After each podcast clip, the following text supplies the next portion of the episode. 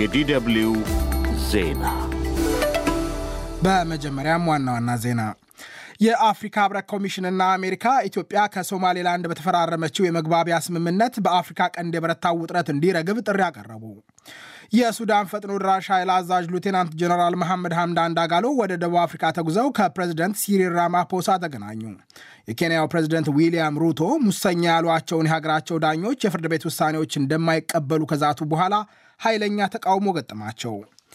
የእስራኤል ከፍተኛ ባለሥልጣናት ፍልስጤማውያን ከጋዛ ለቀው እንዲወጡ ያስተላለፉት ጥሪ እጅግ እንደረበሻቸው የተባበሩት መንግስታት የሰብአዊ መብቶች ከፍተኛ ኮሚሽነር ፎልከር ቱርክ አስታወቁ። የኢራን ፕሬዝደንት የፖለቲካ ጉዳዮች ምክትል ሙሐመድ ጃምሺዲ 95 ሰዎች ለተገደሉባቸው ሁለት የቦምብ ፍንዳታዎች አሜሪካና እስራኤልን ወነጀሉ። ዜናው በዝርዝር የአፍሪካ ህብረት ኮሚሽንና አሜሪካ ኢትዮጵያ ከሶማሌላንድ በተፈራረመችው የመግባቢያ ስምምነት በአፍሪካ ቀንድ የበረታው ውጥረት እንዲረግብ ጥሪ አቀረቡ። የአፍሪካ ህብረት ኮሚሽን ሊቀመንበር ሙሳ ፋኪ ማህማት ዛሬ ሐሙስ ባወጡ መግለጫ ኢትዮጵያና ሶማሊያ እንዲረጋጉ ውጥረቱንም እርስ በርስ በመከባበር እንዲያበርዱ ጠይቀዋል። ሁለቱ ሀገሮች ሳይታወቅ ጥሩ ግንኙነታቸውን የሚያበላሽ ማናቸውንም እርምጃ ከመውሰድ እንዲታቀቡ የመከሩት ሊቀመንበሩ የሶማሊያና የኢትዮጵያን ጨምሮ የሁሉም የአፍሪካ ህብረት አባል ሀገራት የግዛት አንድነትና ሙሉ ሉዓላዊነት ማክበር እንደሚገባ አሳስበዋል። ኢትዮጵያና ሶማሊያ በቀጠናው ሰላምና ደህንነት ለማስፈን ልዩነቶቻቸውን በገንቢ ሰላማዊ፣ በትብብር በአፋጣኝ በድርድር እንዲፈቱ አበረታተዋል። የአሜሪካ ውጭ ጉዳይ መስሪያ ቤት ቃል አቀባይ ማቲው ሚለር ኢትዮጵያና ሶማሌላንድ ከተፈራረሙት የመግባቢያ ስምምነት በኋላ በቀጠናው የታየው ውጥረት ሀገራቸውን እንደሚያሳስብ ተናግረዋል። በአፍሪካ ቀንድ እየበረታ በመጣ ውጥረት ከፍተኛ ስጋት እንዳለን በመግለጽ ሌሎች አጋሮቻችንን እንቀላቀላለን። ሁሉም ባለድርሻ አካላት ዲፕሎማሲያዊ ውይይት እንዲጀምሩ እንጠይቃለን። በ1960 በተካለለው ድንበሯ መሰረት ለሶማሊያ ሪፐብሊክ ሉዓላዊነትና የግዛት አንድነት ዩናይትድ ስቴትስ እውቅና ትሰጣለች። የሶማሊያን ሉዓላዊነትና የግዛት አንድነት የሚጥስ ማንኛውንም እርምጃ እንደማይቀበል መቀመጫውን በጅዳ ያደረገው የኢስላማዊ ትብብር ድርጅት ጽህፈት ቤት ዛሬ ሐሙስ ባወጣው መግለጫ አስታውቋል። የአውሮፓ ህብረትና የአረብ ሊግ ትላንት ረቡዕ ተመሳሳይ አቋማቸውን አሳውቀዋል። የሱዳን ፈጥኖ ደራሽ ኃይል አዛዥ ሉቴናንት ጀነራል መሐመድ ሐምዳን ዳጋሎ ወደ ደቡብ አፍሪካ ተጉዘው ከፕሬዝደንት ሲሪል ራማፖሳ ተገናኙ። ዳጋሎ ከደቡብ አፍሪካው ፕሬዝደንት ባደረጉት ውይይት ስለ ሱዳን ጦርነት መነሾ እንዲቀጥል ድጋፍ ስለሚሰጡ ኃይሎች ማንነትና ስለደረሰው ውድመት ማብራሪያ መስጠታቸውን በቀድሞ ትዊተር በአሁኑ X ባሰፈሩት አጭር መልእክት አስታውቀዋል። ዳጋሎ ወደ ፕሪቶሪያ ከማቅናታቸው በፊት ወደ ናይሮቢ ጎራ ብለው ከኬንያው ፕሬዝደንት ዊሊያም ሩቶ ተነጋግረው ነበር። የኬንያው ፕሬዝደንት የምስራቅ አፍሪካ በይነ መንግስታት እያካሄደ የሚገኘው ሽምግልና ለሱዳን ዘላቂ ሰላም የሚፈጥር ፖለቲካዊ እልባት ማምጣት እንዳለበት ከዳጋሎ ጋር ከተወያዩ በኋላ ገልጸዋል።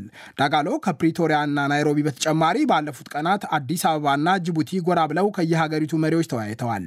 የወቅቱ የኢጋድ ሊቀመንበር ጅቡቲ በሚቀጥለው ሳምንት በሱዳን ቀውስ ላይ የሚመክር ቁልፍ ውይይት እንደምታስተናግድ የውጭ ጉዳይ ሚኒስትሯ ሙሐመድ አሊ ዩሱፍ አስታውቀዋል።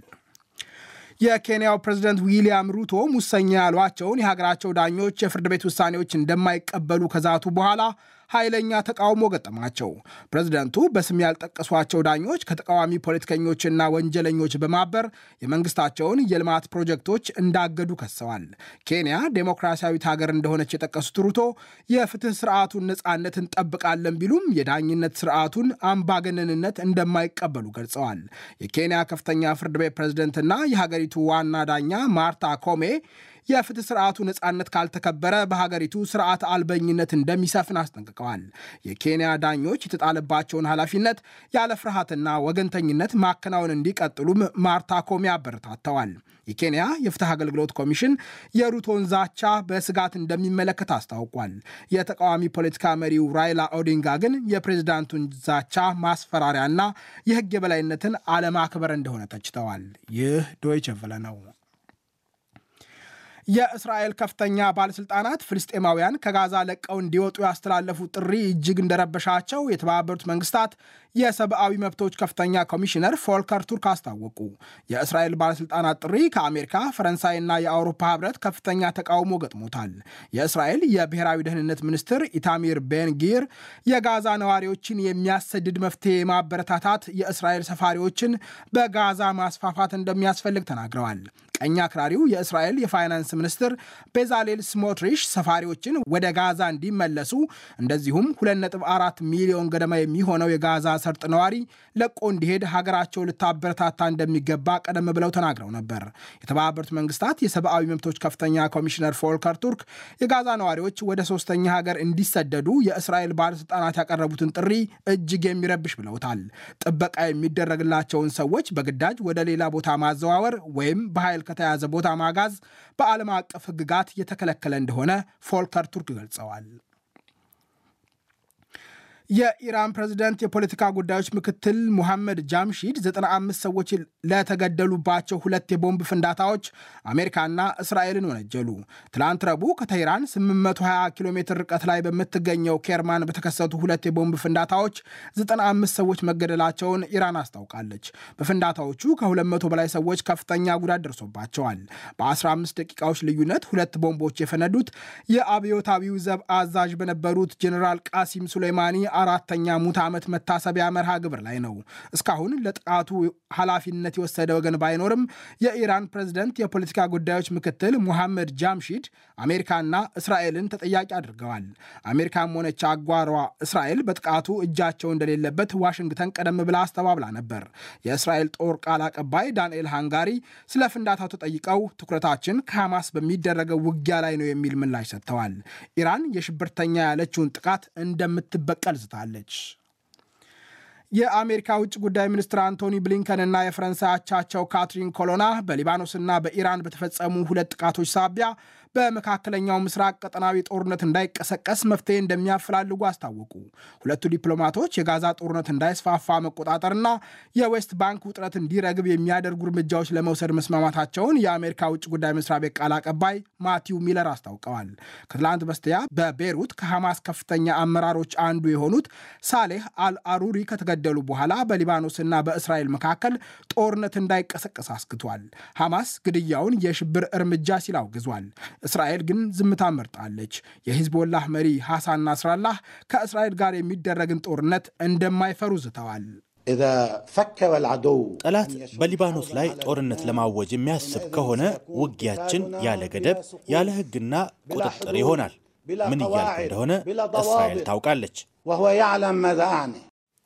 ከሌሎች ስድስት ሰዎች ጋር የተገደሉት ሳሌህ አልአሩሪ ስርዓተ ቀብር ዛሬ ተፈጽሟል። ፕሬዚደንት ቭላዲሚር ፑቲን ለሀገራቸው ተሰልፈው በዩክሬን ለሚዋጉ የውጭ ሀገራት ዜጎችና ለቤተሰቦቻቸው የሩሲያ ዜግነት የሚሰጥ መመሪያ ጸደቁ።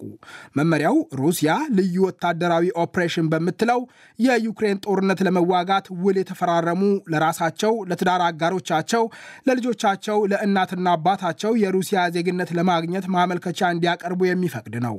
ከመደበኛው የሩሲያ መከላከያ ሰራዊትና ሌሎች ወታደራዊ አደረጃጀቶች ውል የፈረሙ ግለሰቦች ማመልከቻውን ማቅረብ እንደሚችሉ ሬውተርስ ዘግቧል። እርምጃው ወታደራዊ ልምድ ያላቸው የውጭ ሀገራት ዜጎች የሩሲያን ጦር እንዲቀላቀሉ ለማማለል ያቀደ ነው ተብሏል። የፕሬዝደንት ቭላዲሚር ፑቲን መንግስት በዩክሬን ከሩሲያ ወታደሮች ጎን ተሰልፈው የሚዋጉ የውጭ ሀገራት ዜጎችን ቁጥር እስካሁን ይፋ አድርጎ አያውቅም። የአሜሪካ መንግስት ይፋ ያደረገው ምስጢራዊ የስለላ ሰነድ በዩክሬን ጦርነት 315 ሺህ የሩሲያ ወታደሮች እንደተገደሉ ወይም እንደቆሰሉ ያትታል። በሰነዱ መሰረት የሙት ቁስለኛው የሩሲያ ወታደሮች ቁጥር የዩክሬን ጦርነት ከመጀመሩ በፊት ከነበረው የሀገሪቱ መከላከያ ሰራዊት አባላት እስከ 90 በመቶ ድርሻ አለው። ይህ ዶይቸ ቨለ ነው።